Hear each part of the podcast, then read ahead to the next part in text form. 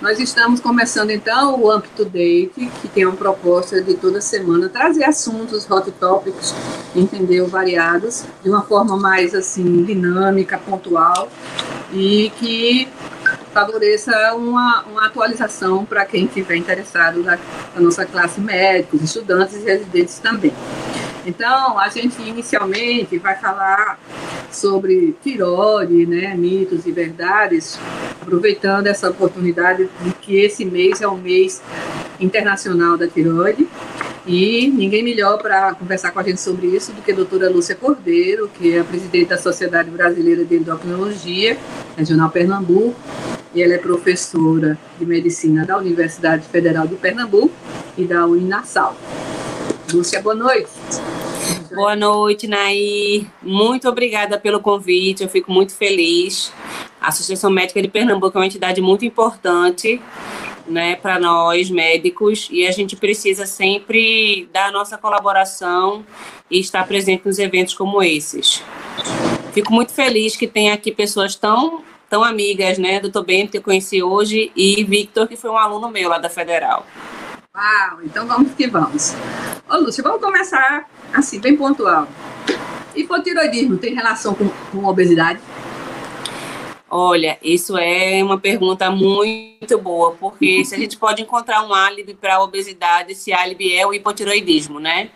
Então, existe realmente essa associação. Só que a gente tem que lembrar o seguinte: existe um ganho de peso, sim, com o hipotiroidismo, mas é mais relacionado com excesso de líquido, com a retenção de líquido. Existe uma, uma deficiência no metabolismo, até pode resistir, é, existir uma menor é, é, taxa metabólica mas isso não justificaria um ganho de peso de 10, 15 quilos, né? No máximo, a gente pode contribuir aí com 3 quilos, 4 quilos, quando a gente começa o tratamento. Então, é, a gente tem que lembrar que é uma tendência que as pessoas ganhem peso, né? E que a gente tem um ambiente que nos favorece, um ambiente obesogênico, né? Na alimentação, no sedentarismo. Então, na verdade, é, é, é mais um álibi do que propriamente uma, uma, uma realidade. Uhum.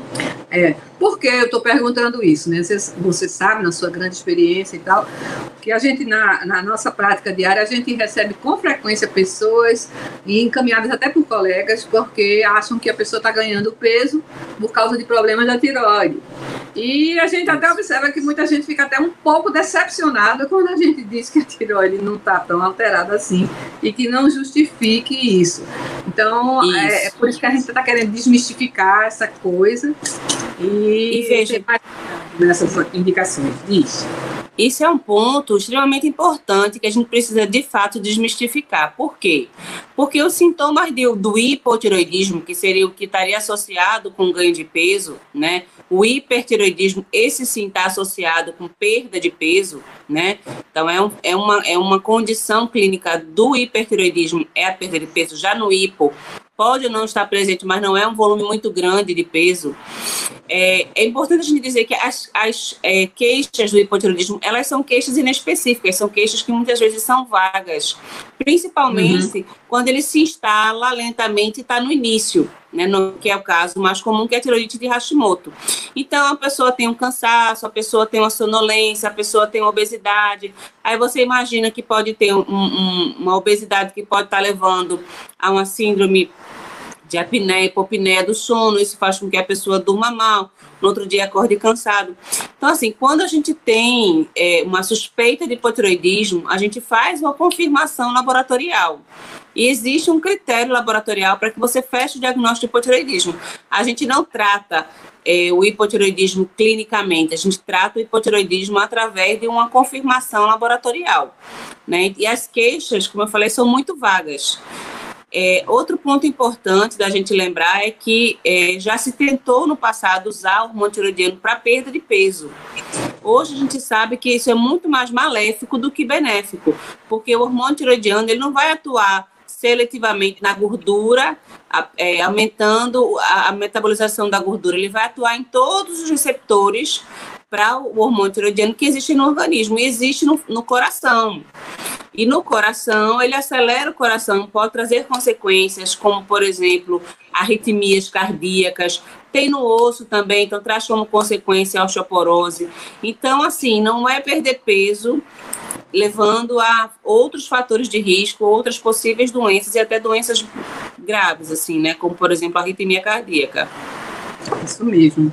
Agora, como a gente está numa época de muita discussão no caso da Covid com relação às gestantes, então vamos falar sobre tiroide e gestação, né? Um pouquinho. Então, me diga, Lúcia, é, vale a pena fazer um rastreamento de função tiroidiana em todas as gestantes? Isso é, isso é válido em termos populacionais? Então, a gente até fez, é, ano passado foi o tema da campanha da sociedade, né? Ano, ano passado, não, ano retrasado, 2019, hum. e nós fizemos um estudo é, no, nas pessoas transeuntes do Rio Mar. Então, a gente pegou os alunos de medicina, fizemos um questionário. Nesse questionário, a gente perguntou para os não médicos o conhecimento sobre as doenças da tireoide na gestação, se sabiam que se tinha algum efeito para o feto, se tinha algum efeito para a mãe, eh, se tinha alguma, se já tinham ouvido falar em algum programa do Ministério da Saúde, que conduta tomar quando tem hipotiroidismo e já tomou hormônio tiroidiano, se saberia explicar o que poderia fazer. E a gente se surpreendeu que vejo numa população de um shopping é, de luxo da cidade do Recife, ou seja, circulam muitas pessoas, né? Circula o trabalhador e circula o consumidor, a gente se surpreendeu com o fato de que mais de 50% não sabia é, que o hipotiroidismo poderia trazer algum malefício tanto para a mãe como para o feto, tanto hipo como hiper, né?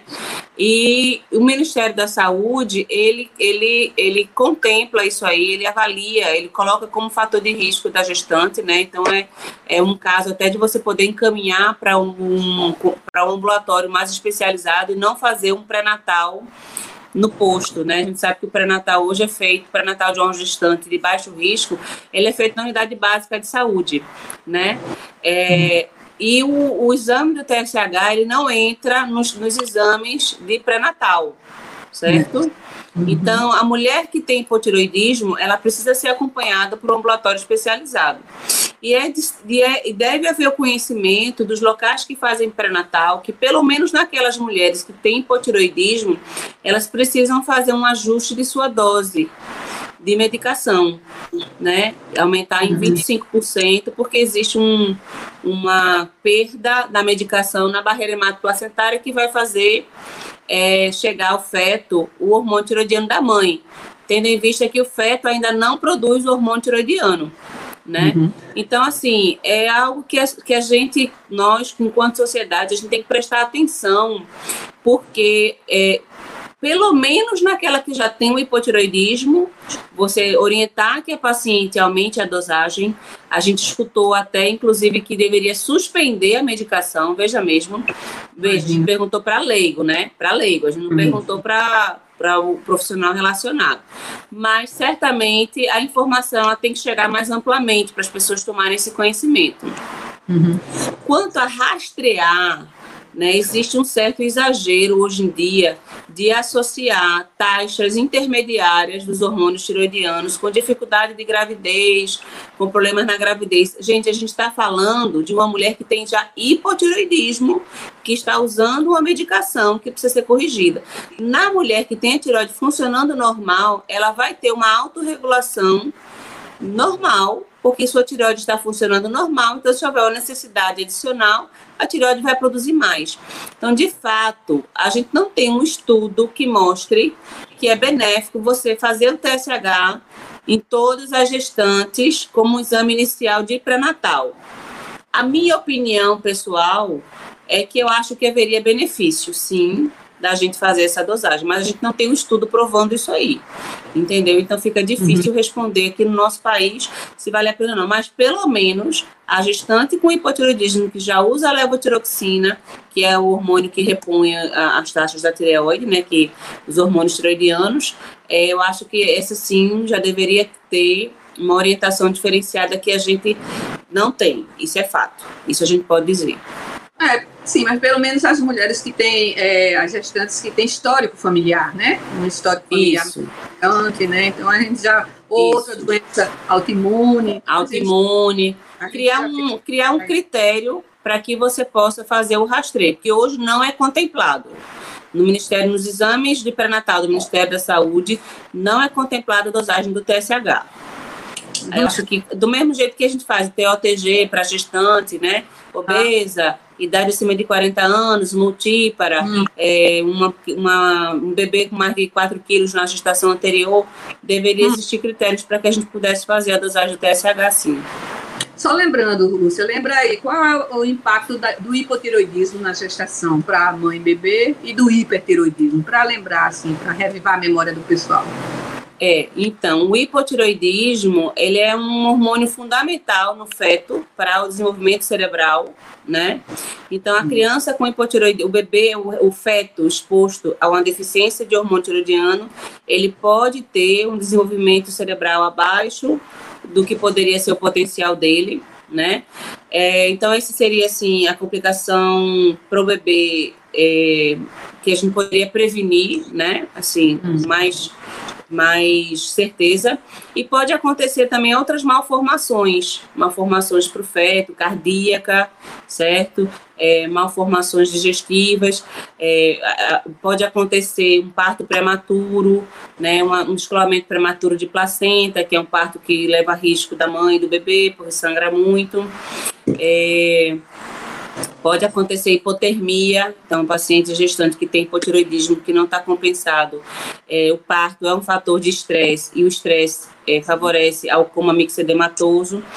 No hipertiroidismo acontecem também os mesmos riscos para a mãe e para o bebê de malformações congênitas no feto e é, a mãe, é, o hipertiroidismo provoca uma condição de taquicardia que muitas vezes é difícil de diagnosticar na gestação porque já existe um certo aumento de frequência cardíaca na mãe, um aumento de temperatura na mãe, né? E aí às vezes o hipertiroidismo é de difícil distinção com sinais da gestação comum né?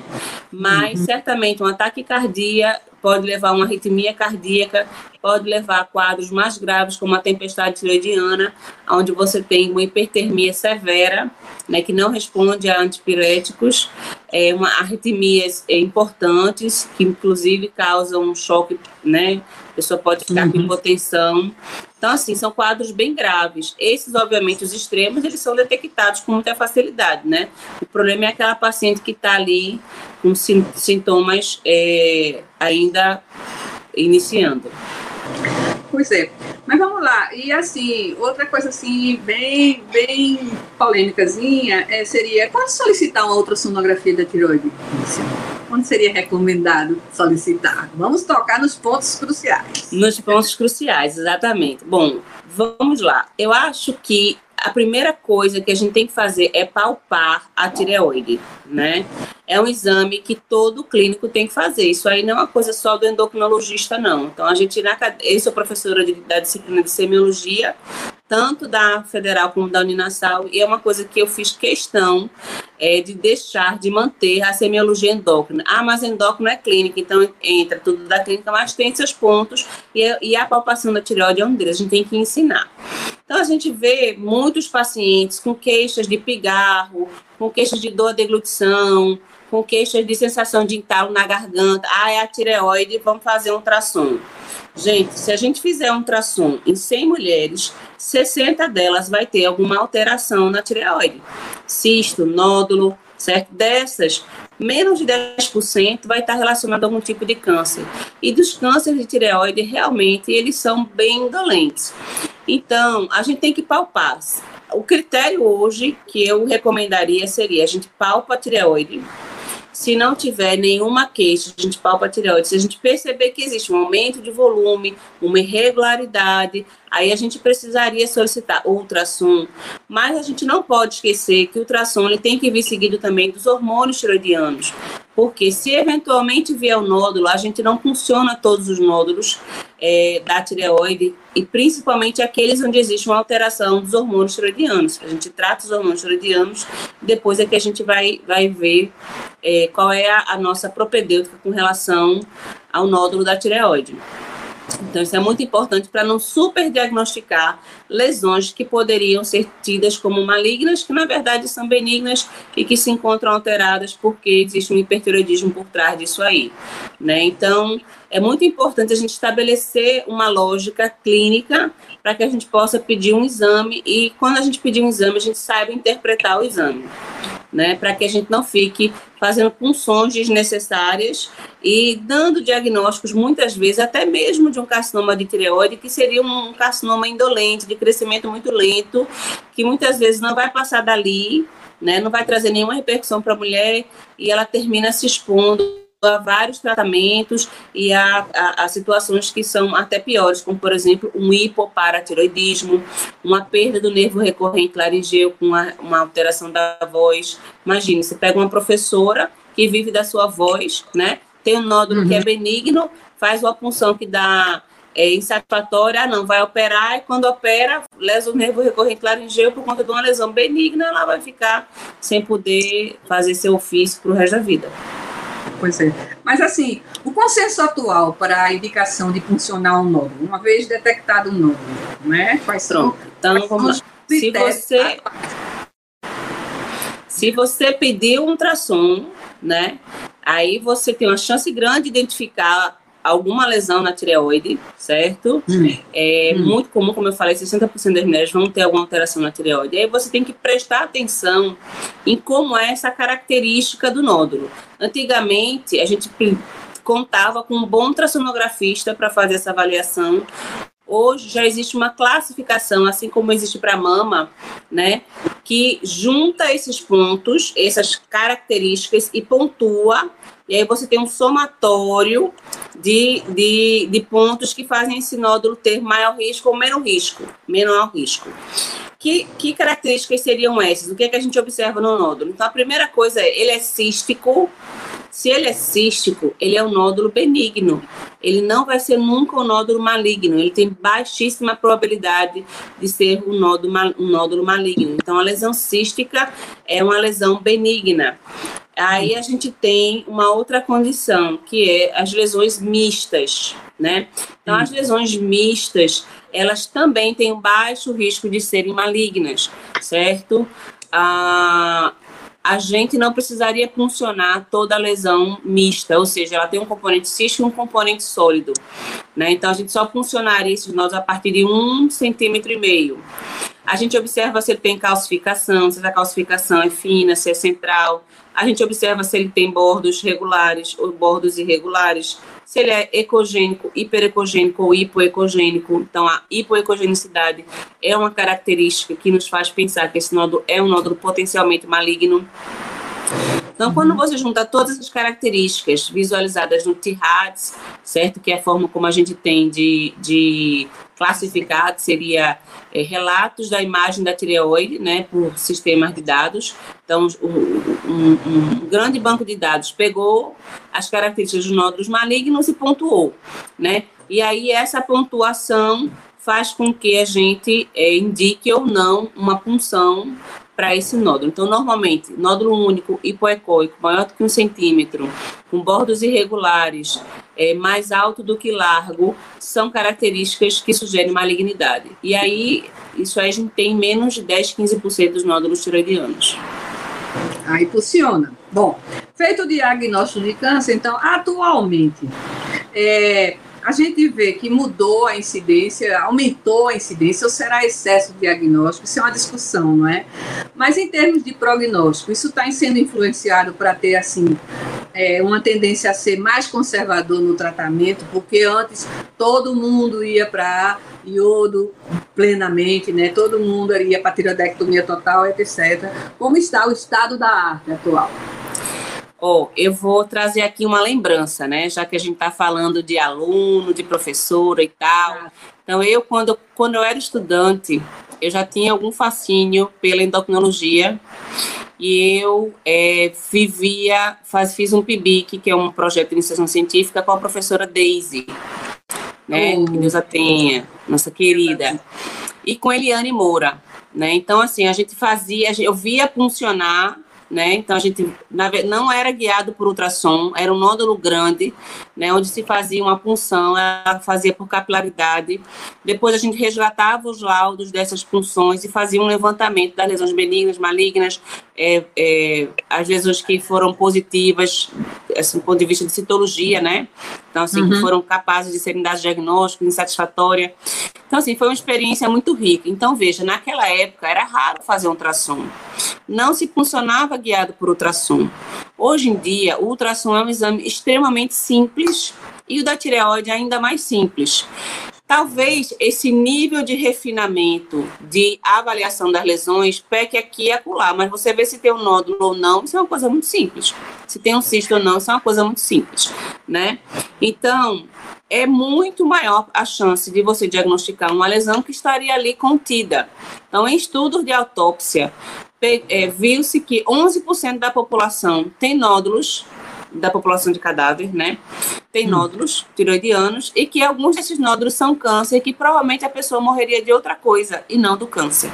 Né? Então, como a gente tem ultrassom, a gente está diagnosticando mais, está funcionando mais. É, são funções guiadas por ultrassom. Então, você pega nódulos menores, 0,7, de 1 centímetro, então nódulo 0,7, uhum. nódulo 0,6, é realmente uma mágica. Você funciona, você dá diagnóstico. Ok, eu recebi um diagnóstico de câncer para tireoide. O que é que isso vai impactar na minha vida? Nada. Provavelmente nada. Ah, mas eu já soube de um caso que tinha metástase pulmonar com nódulo 06. Gente, isso é exceção da exceção da exceção. A gente não pode trans transpor isso como se fosse verdadeiro e que todo mundo tivesse a mesma evolução. Né? Então, assim, existem mais casos diagnosticados, mas isso não impacta prognóstico né? Por outro uhum. lado, o câncer tireoide, ele é uma lesão que é relativamente fácil de ser acompanhada. Por quê? Porque ele tem um ultrassom que permite ver lesão, né? A, o local de metástase dele é para região, linfonodos regionais, então é fácil detectar metástase. Ele tem um marcador de metástase, que é tireoglobulina, né? Então você sabe se tem tecido tiroidiano quando você dosa a tireoglobulina certo? E ele é tratado praticamente com o, o, o hormônio tiroidiano e o iodo, que respeita a função da tireoide. O iodo, ele é um tratamento caro, relativamente é, sem efeitos colaterais, mas que tem alguns efeitos colaterais, né? Então, nas células de rápida reprodução, acredita-se que possa dar uma redução da, da, da, capacidade reprodutiva do homem, da mulher, né? Nas células sanguíneas com uma dose muito alta. Então, hoje a gente tende a ser para um entre parênteses, né, assim, fazendo parênteses, para uma lesão relativamente benigna, que o tratamento cirúrgico já resolve né? Então, hoje a gente tende a ser mais conservador com relação ao uso de iodo para esses nódulos que são muito pequenos, que são diagnosticados ao acaso, que são diagnosticados pelo excesso de ultrassom. Então, tudo bem, diagnosticou, vou fazer o quê? Eu vou deixar lá? Não, eu vou tirar.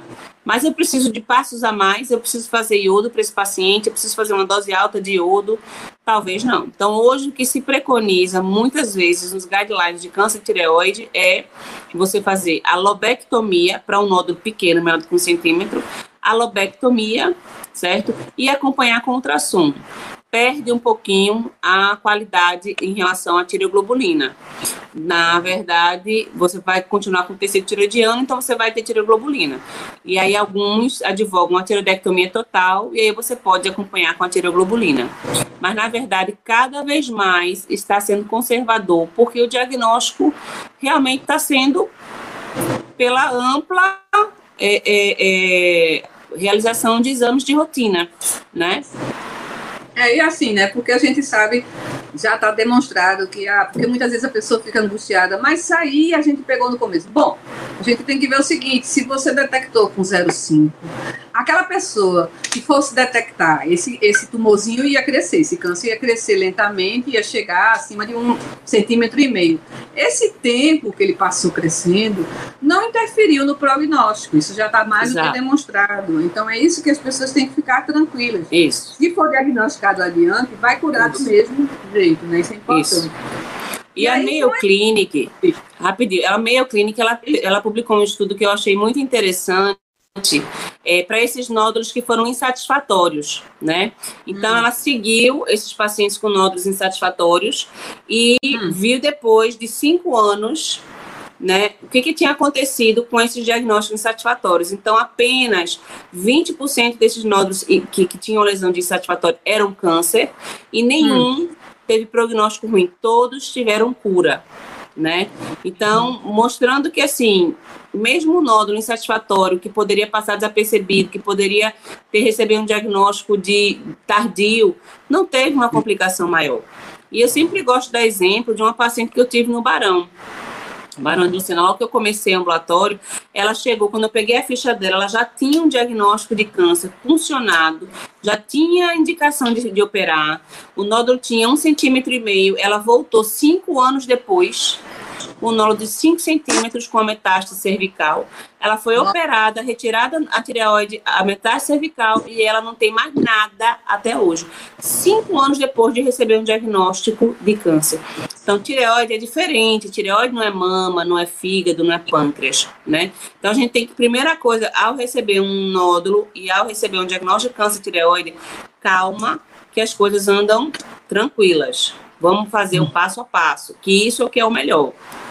É, exatamente. E agora, nesse mês, aí vamos ter uma semana da tiroide, né? Vai ter, vai ter uma, uma, uma agressividade maior na mídia para alertar todos, né? Como é que vocês estão? Isso. Então, a gente. É, a, a, campanha desse ano, né? Eu falei da campanha de dois anos atrás, que foi tireoide gestação. A campanha desse ano é tireoide e coração. Né? Uhum. Né? Então, para chamar a atenção que a, a, o hormônio tiroidiano é um hormônio que ele tem realmente uma ação é, variada, né? Inclusive é, faz uhum. parte do, do, do, do miocárdio, o, o, receptor do hormônio tiroidiano, então ele age estimulando, bloqueando, não dá palpitação, dá bradicardia, dá aterosclerose, né? Então é importante a gente ver isso. A semana da tireoide é 25 a 29 de maio, mas eu acho que mais importante é chamar a atenção da seriedade dessa glândula, da seriedade do que são os hormônios. A gente não pode estar tá mexendo mexendo com os hormônios, porque a gente interfere na qualidade de vida dos pacientes. Eu acho que você, todos nós da endocrinologia, temos algum caso para contar de pacientes que tipo, fizeram uso de hormônio tiroidiano para perda de peso, ou com o objetivo de manter a longevidade, porque os hormônios caem na, na fase adulta, ah. na fase da senescência, né? E aí tem que repor para manter a, a, a, fisiologia, na verdade, eles caem porque isso é fisiológico. A gente vai perdendo para a gente proteger o coração, o cérebro, que pode ficar danificado. Né? Então, a gente vai fazer uma campanha maciça é, com cartazes, com ônibus, já que a gente não pode estar presente né, na, na, na sociedade. É, falando que, assim, o endocrinologista, gente, a gente estuda a glândula, a gente estuda o funcionamento dos hormônios, possíveis erros laboratoriais por, por, por, por dificuldades técnicas de dosar os hormônios. Então, essa interpretação cabe a nós, né? Endocrinologia é uma especialidade difícil. Eu acho que, como médico, a gente estuda muito, se atualiza muito, porque a gente tem uma especialidade que é difícil, né? Tem muitos pontos e que a gente mexe com a qualidade de vida das pessoas. Né? Então, a gente não pode enganar, a gente não pode chegar para uma pessoa que precisa perder peso e fazer promessas não, se eu tratar sua tireoide, você vai ficar magro de novo, não é bem por aí. E também a gente não pode dizer que vai viver mais porque começou a usar hormônio tiroidiano, que é um tratamento super simples de ser feito, um comprimido por dia, você repõe os hormônios tiroidianos, você não precisa fazer dois hormônios, fracionar hormônio, né? Então é isso que a gente quer chamar a atenção. A gente quer chamar a atenção da importância da glândula e do, da importância do conhecimento, dessa interação da tireoide com outros componentes do organismo, né?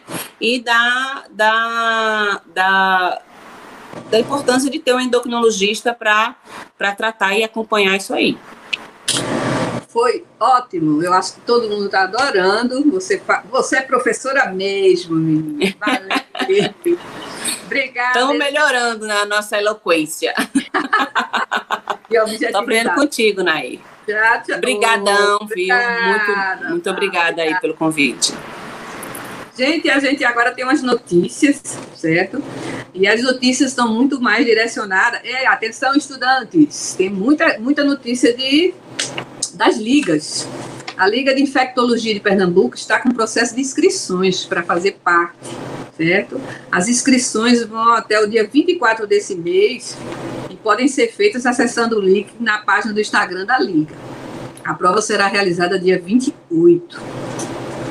A outra é para os médicos residentes. A Associação Nacional dos Médicos Residentes criou um formulário para que os residentes de todo o Brasil é, possam preencher. Ele permitirá acompanhar a situação dos programas de residência médica e as reivindicações. O link está também na página do Instagram da associação. Isso é muito importante para você estar sempre interagindo e informando. A Associação dos Estudantes de Medicina do Brasil lança sua primeira mini jornada né, é, com ferramentas e conhecimento teórico, tornando aptos para o cuidado necessário às crianças brasileiras vítimas de violência doméstica. Também é um assunto muito, muito, muito grave, né? Inscrições na página, da, da página do Instagram. E o projeto de educação em saúde da Uninasal e a Liga Acadêmica de Trauma e Urgência elaboraram o evento Primeiros Socorros no Dia a Dia da Sociedade, onde serão abordados temas queimaduras e acidentes no trabalho, dia 15 de maio. Inscrições no link das redes sociais dos dois. Temos também a Liga Acadêmica de Espiritualidade e Saúde da Faculdade de Medicina de Olinda, que ampliou o prazo para a aplicação da prova, inicialmente agendada para hoje. A data da aplicação passa a ser dia 17 de maio. Os interessados podem entrar em contato. A Liga de Geriatria da Universidade de Pernambuco promove de 18 a 20, a, a, a, às 20 horas, a aula aberta Instabilidade Postural e Quedas no Idoso, com a geriatra Silvana Nogueira. Interessante. As inscrições podem ser feitas no link da página. A Liga de, a, Pediatria, a Liga Acadêmica de Pediatria da Universidade Católica, realizará o sétimo simpósio Hemato-Oncopediatria. E o evento vai ser online com os temas distribuídos entre dois dias, 19 e 20 de maio. Também inscrições no link da página do Instagram e a Liga Acadêmica de Endocrinologia da Universidade de Pernambuco e a, Lindro, a Liga de Síndrome Metabólica de Pernambuco vai realizar a primeira aula aberta conjunta Covid-19 e a pandemia silenciosa do diabetes. O evento será no dia 28 de maio, às 19 horas, 19 horas via evento 3, e será totalmente gratuito online e contará com certificação de 4 horas para os participantes devidamente inscritos. Também entre em contato, ok? Essas são as notícias e vamos partir para o nosso segundo convidado, que é o nosso presidente da Associação Médica de Pernambuco, doutor Bento Bezerra, nosso presidente, e como cardiologista, nada melhor que ele para falar sobre tiroide e o coração. Boa noite, Bento. Tudo bem? Boa noite, Naê. Tudo bem? Parabéns pelo esse formato de apresentação. E é um prazer muito grande estar aqui com vocês. Vamos embora. Ô Bento, veja só. É, eu sei que você já deu uns, uns, uns highlights, mas vamos, vamos especificar é, os, em hipo e hipotiroidismo, que são as afecções da tiroide que podem afetar diretamente o coração. E em relação ao hipotiroidismo, Bento, o que é que a gente encontra é, de afecção causada do hipotiroidismo dentro do setor cardiovascular. Eu achei muito, ok. Eu achei muito bom quando o Lúcio falou que foi semiologista e ela pratica semiologia. Eu também fui monitor. Eu acho que é, eu acho que a tireoide ajuda o cardiologista cada vez mais a ser clínico. Você tem que é, tem que fazer é, aquele exercício semiótico, né? E a, quando você se depara com alguém que tem aquelas características, algumas são típicas, outras não, nem tanto, né? já desperta atenção para investigar é, é, alguma normalidade na tireoide. Bom, o hipotireoidismo em relação ao coração, é, na prática médica, é, a repercussão é, a gente verifica sobretudo é, em, em, relação aos batimentos cardíacos. Nós sabemos que o hipotiroidismo é, provoca uma diminuição dos batimentos cardíacos, chega às vezes a, a fazer até bloqueios atrioventriculares parciais. Né? Também pode provocar é, elevação da pressão arterial, por conta justamente do aumento da resistência periférica, porque o hormônio tiroidiano faltando interfere em todo aquele mecanismo de regulação endotelial e, consequentemente, você vai ter um aumento da resistência periférica. E pode provocar também derrame pericárdico, né? Não é incomum a gente chegar ao hipotireoidismo a partir de um ecocardiograma que, que detecta um derrame pericárdico, que pode ser discreto, moderado. Eu estou com dificuldade de centralizar aqui a minha imagem. Espero, espero que o Antônio esteja trabalhando direitinho. Mas é, o derrame pericárdico é um achado frequente em hipotireoidismo. É, do ponto de vista de, é, de exame físico, é, em relação ao coração, além dos batimentos cardíacos geralmente reduzidos, você pode encontrar é, é, alterações é, relacionadas ao eletrocardiograma. O eletrocardiograma, ótimo, agora está melhor. O eletrocardiograma do hipotireoidismo, às vezes, é típico, né? Você tem diminuição das voltagens, que a gente chama baixa voltagem, no hum. plano frontal, são aqui para o clínico geral, diminuição daquele, da amplitude daqueles QRS em pelo menos abaixo de 5, né, 5 milímetros, né? E você pode encontrar alteração da repolarização que muitas vezes você tem que estratificar e afastar uma coronariopatia associada, não é? Hum. E, e, isso é muito importante que seja dito.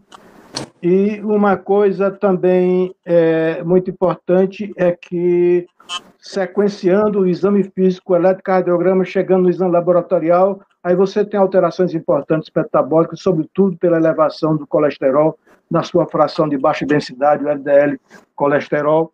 Muitas vezes você está tratando um paciente com a dislipidemia, uma, uma uma hipercolesterolemia, e é, de repente você identifica que é um hipotiroidismo, você tem que tratar a causa é, endócrina para poder realmente controlar a, a, alteração metabólica. E, finalmente, é, o, o hipotireoidismo pode levar à insuficiência cardíaca através, de, através do coração chamado mixedematoso, cada vez menos frequente, mas você pode ter uma, uma miocardiopatia do tipo infiltrativo, em que você pode ter insuficiência cardíaca. Aí são sinais clínicos clássicos da insuficiência cardíaca e hoje também sinais laboratoriais com elevação de alguns marcadores de insuficiência cardíaca. Uhum. Pois é, então a gente agora, né, Bento, não sei se você tem essa impressão, mas aqueles casos que a gente, velha guarda, né, via principalmente no velho Pedro II, aqueles mixedemas severos, aqueles pacientes altamente comprometidos, a cada, graças a Deus, né, com o diagnóstico mais precoce, a gente está deixando de vir. Mas é bom ficar atento porque às vezes, principalmente na população mais carente, você pode né, encontrar e se não tiver lembrado da semiótica, pode passar é, batido. Né, pode passar desapercebido. É, algumas doenças, felizmente, estão desaparecendo, né, daí? Você falou no velho Pedro II, na minha área de cardiologia, por exemplo, a gente não vê mais aqueles aneurismos enormes que a gente via de aorta torácica, né? Geralmente de origem sifilítica, né? A gente não vê mais é, aquelas hipertensões pulmonares tão drásticas. Nós temos ainda hipertensão pulmonar, mas não naqueles níveis que a gente encontrava. Então, isso é muito bom. Né? É. E em relação ao hipertiroidismo, que é importante porque como a gente, como Lúcia também deu um toque, né, essa questão de que às vezes as pessoas acham que se tomarem hormônio tiroidiano vão acelerar o metabolismo e com isso vão emagrecer mais rapidamente. Então a gente pode ter, entendeu, repercussão cardiológica. E aí, o que é que acontece? Perfeitamente. Então, é, é uma avaliação em que predomina assim, o, o, aumento do tono simpático, né? Então, o aumento da frequência cardíaca, os batimentos cardíacos. E essa taquicardia geralmente é sinusal, você faz o eletrocardiograma, o ritmo é, é dire, está direitinho, só um pouco acelerado, né? mas muitas vezes pode levar à fibrilação atrial. Isso complica um pouco, porque a fibrilação atrial é uma é desorganização digamos, a funcional e anatômica, muitas vezes, do lado esquerdo, e você perde aí 30% do débito cardíaco por conta da falta de contribuição da contração atrial como um todo. E isso é muito sério, de tal maneira que você é, precisa, evidentemente, fazer uma intervenção para não chegar à situação de insuficiência cardíaca, nós chamamos de insuficiência cardíaca de, de alto débito. Então, por incrível que pareça, você tem uma descompensação cardíaca, mas o débito cardíaco, ao invés de, de estar baixo, está aumentado devido àquela situação toda de é, é, do hipermetabolismo. E você pode encontrar também nesses casos, Naí, é, no caso do hipertiroidismo, além da fibrilação arterial, que é uma ocorrência grave, é, também hipertensão arterial com predomínio sistólico. Então, aquelas, aquele, aquele predomínio da fração sistólica como um grande diferencial e muitas vezes é decorrente do hipertireoidismo. Então, é preciso estar muito atento em relação a isso e é, lembrar que também o hipertireoidismo a gente pode levar a situação de descompensação cardíaca e disfunção do, né, disfunção do, é, do ritmo cardíaco. Né? Então é preciso estar atento. E principalmente, não é, Bento, considerando assim, a população idosa, né, que a, os, as manifestações clínicas podem ser mascaradas. Você pode encontrar sintomas clínicos muito, muito sutis, muito pouco evidentes, e o paciente já com um quadro cardiológico bem, bem adiantado, né? Então tem que. É, perfeito. Inclusive, inclusive, o idoso, você sabe que ele tem alteração da rigidez, é, da, da, digamos, da, da, da, parede vascular, da, a parede vascular fica um pouco mais rígida, mas, e você tem aumento da, aumento da pressão sistólica, né? Situação que também pode ocorrer nas alterações da tireoide, que por conta do, da regulação que o hormônio da tireoide faz é, sobre a musculatura lisa das artérias. Então, muitas vezes você tem uma situação muito semelhante, né? Agora, e, e, por falar em, em diagnóstico diferencial, é, na, na, no consultório a gente tem que estar muito atento também, porque o hipertiroidismo muitas vezes também está se parece um pouco com uma coisa que é muito frequente hoje, que é o transtorno de ansiedade. Muitas hum. vezes procura-se o cardiologista por palpitação, por taquicardia, e você muitas vezes vai naquele raciocínio, né, naquela, é, é, naquela pesquisa do hipertiroidismo, de repente os exames estão absolutamente normais e se trata apenas de um transtorno da ansiedade, ou o inverso também. Então é preciso estar muito atento em relação a isso. Né? Exatamente.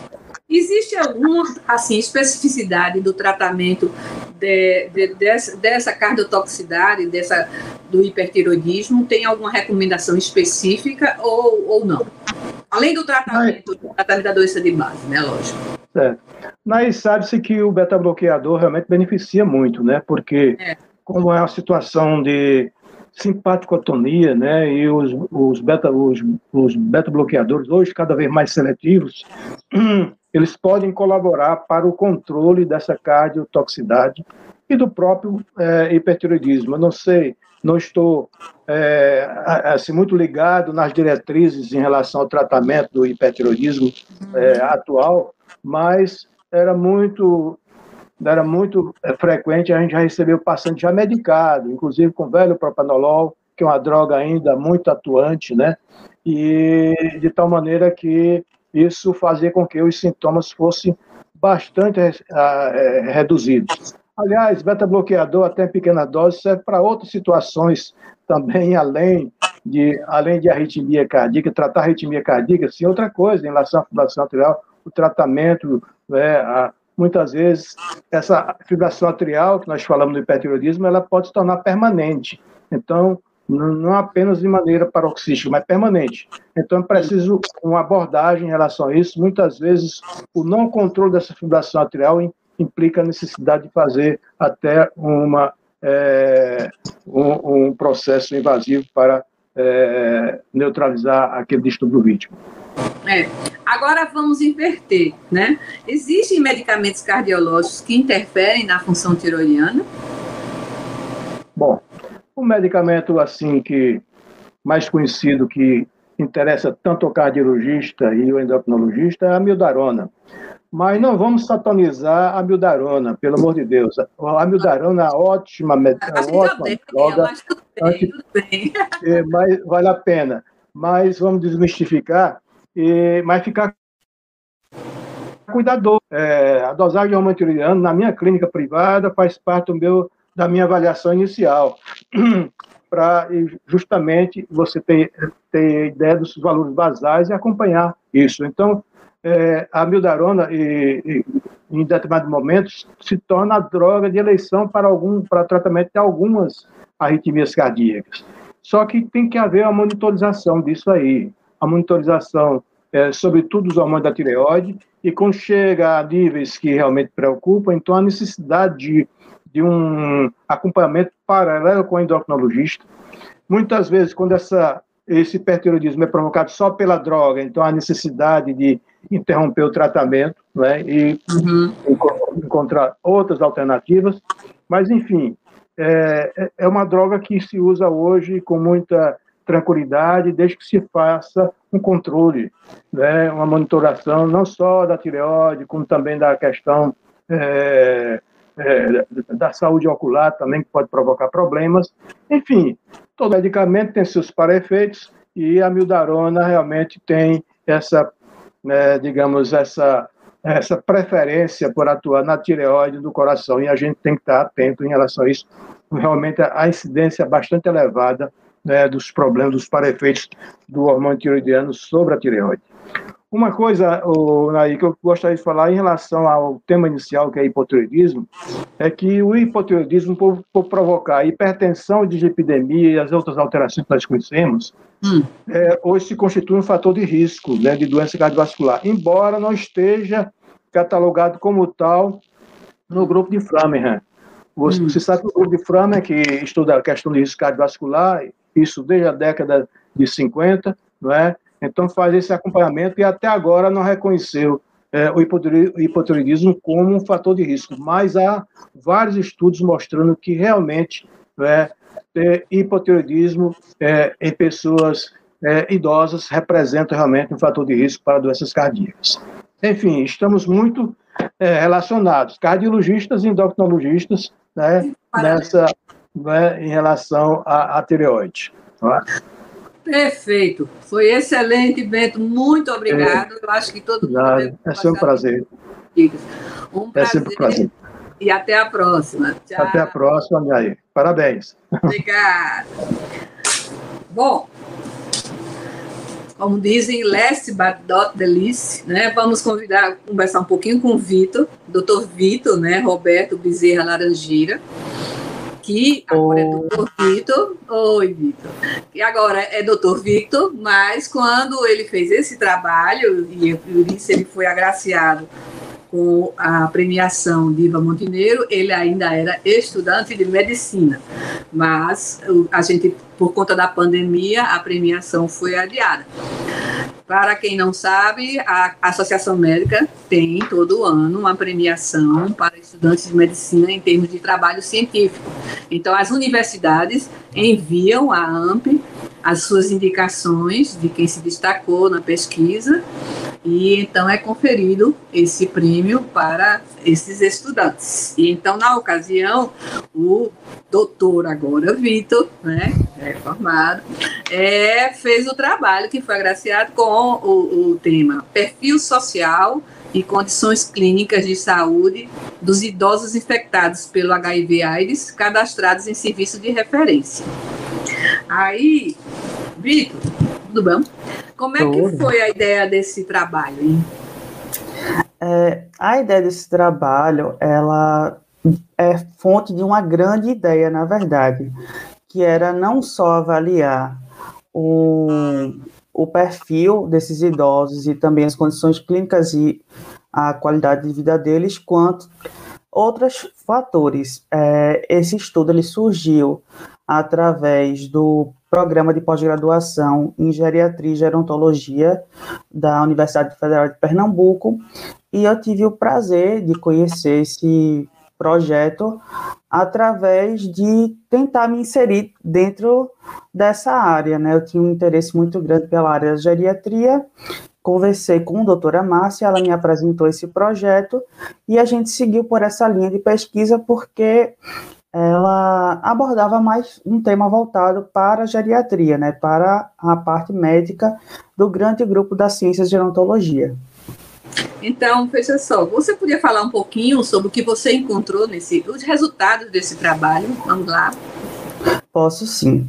É, sobre os resultados, se você quiser os números, eu estou aqui com o trabalho aberto no computador, mas basicamente a gente analisou é, a saúde autorreferida desses idosos, que a gente encontrou que, apesar de viver com o HIV ou ter a AIDS né, como doença, é, a maioria dos homens, um, um, é, dois terços dos homens, caracterizaram sua saúde autorreferida como boa, enquanto respostas negativas vieram mais por parte das mulheres, que foi ao contrário, dois terços referiram que tinham uma saúde autorreferida não tão boa.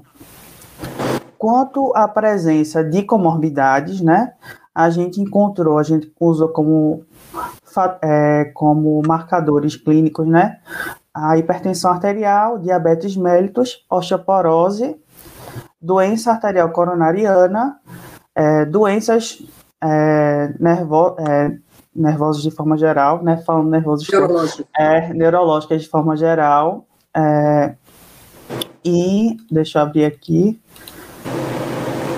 que são, foram muitas condições avaliadas, é, doenças do aparelho respiratório, hum. é, depressão e o tabagismo não parece assim, eu, eu vendo o, o, trabalho, os resultados, não parece muito diferente da população em geral, não, não é, Victor? Pois é.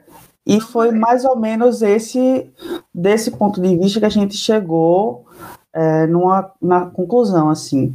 A gente comparou, pelo menos no meu trabalho, eu comparei com outros estudos é, que traziam essas prevalências na população em geral. E a gente observou, porque como foi um estudo transversal, apenas com idosos que viviam com HIV, a gente não teve o grupo controle. Então, basicamente, na minha análise, eu criei um grupo controle que foi trazendo as estatísticas de prevalência dos idosos, tanto no Brasil como em alguns aspectos na América Latina, e a gente não encontrou muita diferença de prevalência em todas as comorbidades. Os idosos que vivem com HIV, de forma geral, têm as mesmas comorbidades dos idosos que não vivem com HIV, com a mesma incidência, incidência parecida. Mas a gente precisaria de um estudo com mais pessoas, que a gente sabe que é difícil fazer esse tipo de estudo, mas precisaríamos de um estudo com mais pessoas, um estudo talvez de uma coorte retrospectiva, para identificar melhor esses esses fatores de risco propriamente. A gente sabe que por conta do uso da TARV existe uma maior tendência a diabetes mellitus na população que vive com HIV, mas quando a gente cruzou os dados com a população de idosos, a gente não achou uma grande, uma grande diferença estatística, pelo menos comparando os números. O, a hipertensão arterial, a gente achou uma diferença. Aparentemente, os idosos que vivem com HIV do nosso grupo tinham uma maior incidência comparado com os dados de Vigitel de 2017. Hum. Mas quando a gente compara o grupo que é mais relevante na pesquisa, que são os que têm menos de oito anos de escolaridade, com hum. o dado do Vigitel de pessoas que têm hipertensão com menos de oito anos de escolaridade, os dados batem. Então, talvez seja um dado, a hipertensão seja um dado mais ligado à escolaridade do que à própria idade, nesse Sim. contexto. Não, e assim, é, outra coisa que eu fiquei animada, só assim, para quem não está atento, quando ele falou em tarde, seria a terapia antirretroviral, né, que seriam os medicamentos que são utilizados para AIDS. E aí, quando eu vi, você colocou na estatística, mais de 50% deles né, já tinham é, o tratamento há mais de 10 anos. Isso. Isso é, é, é, bastante animador de ver né, que essa população está aí, né, tomando sua medicação e com a vida, tocando sua vida de uma forma, é, de uma qualidade de vida que igual à população em geral. Isso é muito, muito, muito bom de ver, né? Claro que a gente está tratando você pegou a, a, população de pessoas que estão se tratando em centro de referência, não é, Vitor? Isso. Tem uma vigilância maior na, na ida desse paciente a buscar seus remédios e tal. Mas aí é, ficou bem, bem eu, eu, achei bem animador isso aí, e, e ao mesmo tempo assustador, porque você relatou a questão da, da aumento da prevalência de HIV nessa população idosa. Pois é. Qual, é o, qual seria, assim, é o que? A falta do, da, da, dos cuidados, é, é, porque são mais, assim, são menos atentos à prevenção, entendeu? Vocês identificaram alguma coisa, assim, nas conversas ou não? Eu sei que não foi então, motivo de pesquisa, né? Não foi o motivo da pesquisa, não foi objeto da pesquisa, mas entrou na nossa discussão do tema. E Dentro disso, a gente traz referências que são um pouco mais antigas, a gente traz referência de Saldanha, por volta de 2007, ele publicou que seria multifatorial, mas um fator que pesa bastante é que o idoso ele não é visto na sociedade como pessoa que tem uma vivência sexual ativa, o que é uma falácia. A gente conhece muitos idosos, principalmente homens idosos, com vida sexual ativa. E aí a gente vai fazer um cruzamento com a estatística de quantos desses idosos que a gente realmente não procurou, mas é, quantos desses idosos têm a vida sexual ativa na vida conjugal. Porque o grupo que mais aumentou foi o grupo de mulheres idosas com HIV. Foi o único grupo, inclusive no Nordeste, que teve aumento estatístico no ano de 2018 comparado com o ano anterior, Hum. E comparado com os outros grupos, foi o que teve aumento mais relevante. Então, por quê? Qual seria a explicação disso? A gente sabe que os, as pessoas idosas não usavam preservativo, não tinha essa cultura do uso do preservativo. Aqui no Brasil, essa cultura ela se instituiu principalmente após a grande pandemia que ainda é, mas que foi principalmente mais anteriormente do HIV e AIDS. Então, é, os idosos eles não usavam preservativo e hum. acredita-se que uma explicação para isso é relacionamentos extraconjugais de homens idosos com prostitutas e tem relacionamento com as mulheres na sua vida conjugal, nenhum dos dois com o uso do preservativo. Então esse hum. grupo sofreria o, a infecção pelo parceiro. E não sabe que está infectado porque não é diagnosticado, porque não se pensa que o idoso pode ser um corpo sexual. Isso, isso aí é, é aí a relevância desse trabalho e eu espero que isso seja uma motivação para você continuar. Vai continuar pesquisando, Vitor?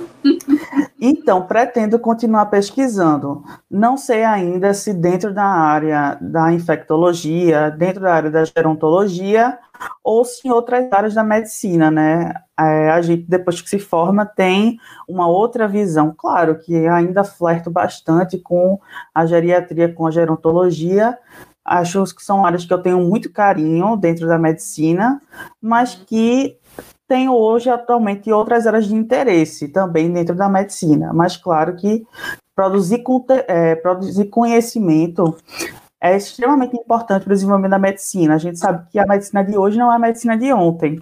E fazer parte disso me traria uma grande felicidade, contribuir para que a saúde de todos nós seja uma saúde melhor no futuro. Perfeito. E eu espero que a premiação esteja em boas mãos e tenha servido como um alento para continuar assim. É isso que a gente espera. O pessoal, eu quero agradecer demais, Vitor. Foi excelente, entendeu? Parabéns pelo seu trabalho. Parabéns a Lúcia, parabéns a Bento. Achei que foi muito gratificante, muito animada. E aí a todos eu espero que voltem a vir a assistir às nossas nas nossas reuniões semanais.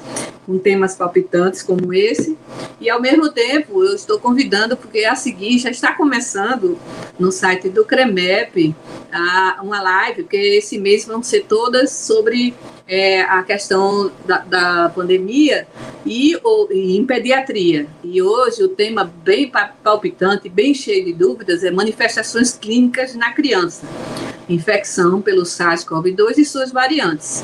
Então, quem vai moderar é a doutora Analíria Pimentel, que apresentou-se conosco a semana passada sobre vacina em gestantes, e a apresentação é com a doutora Alexandra Costa. Convido a todos a assistir, porque eu vou encerrar aqui e vou correr para lá para assistir também. Boa noite, gente. Até a próxima. Obrigada.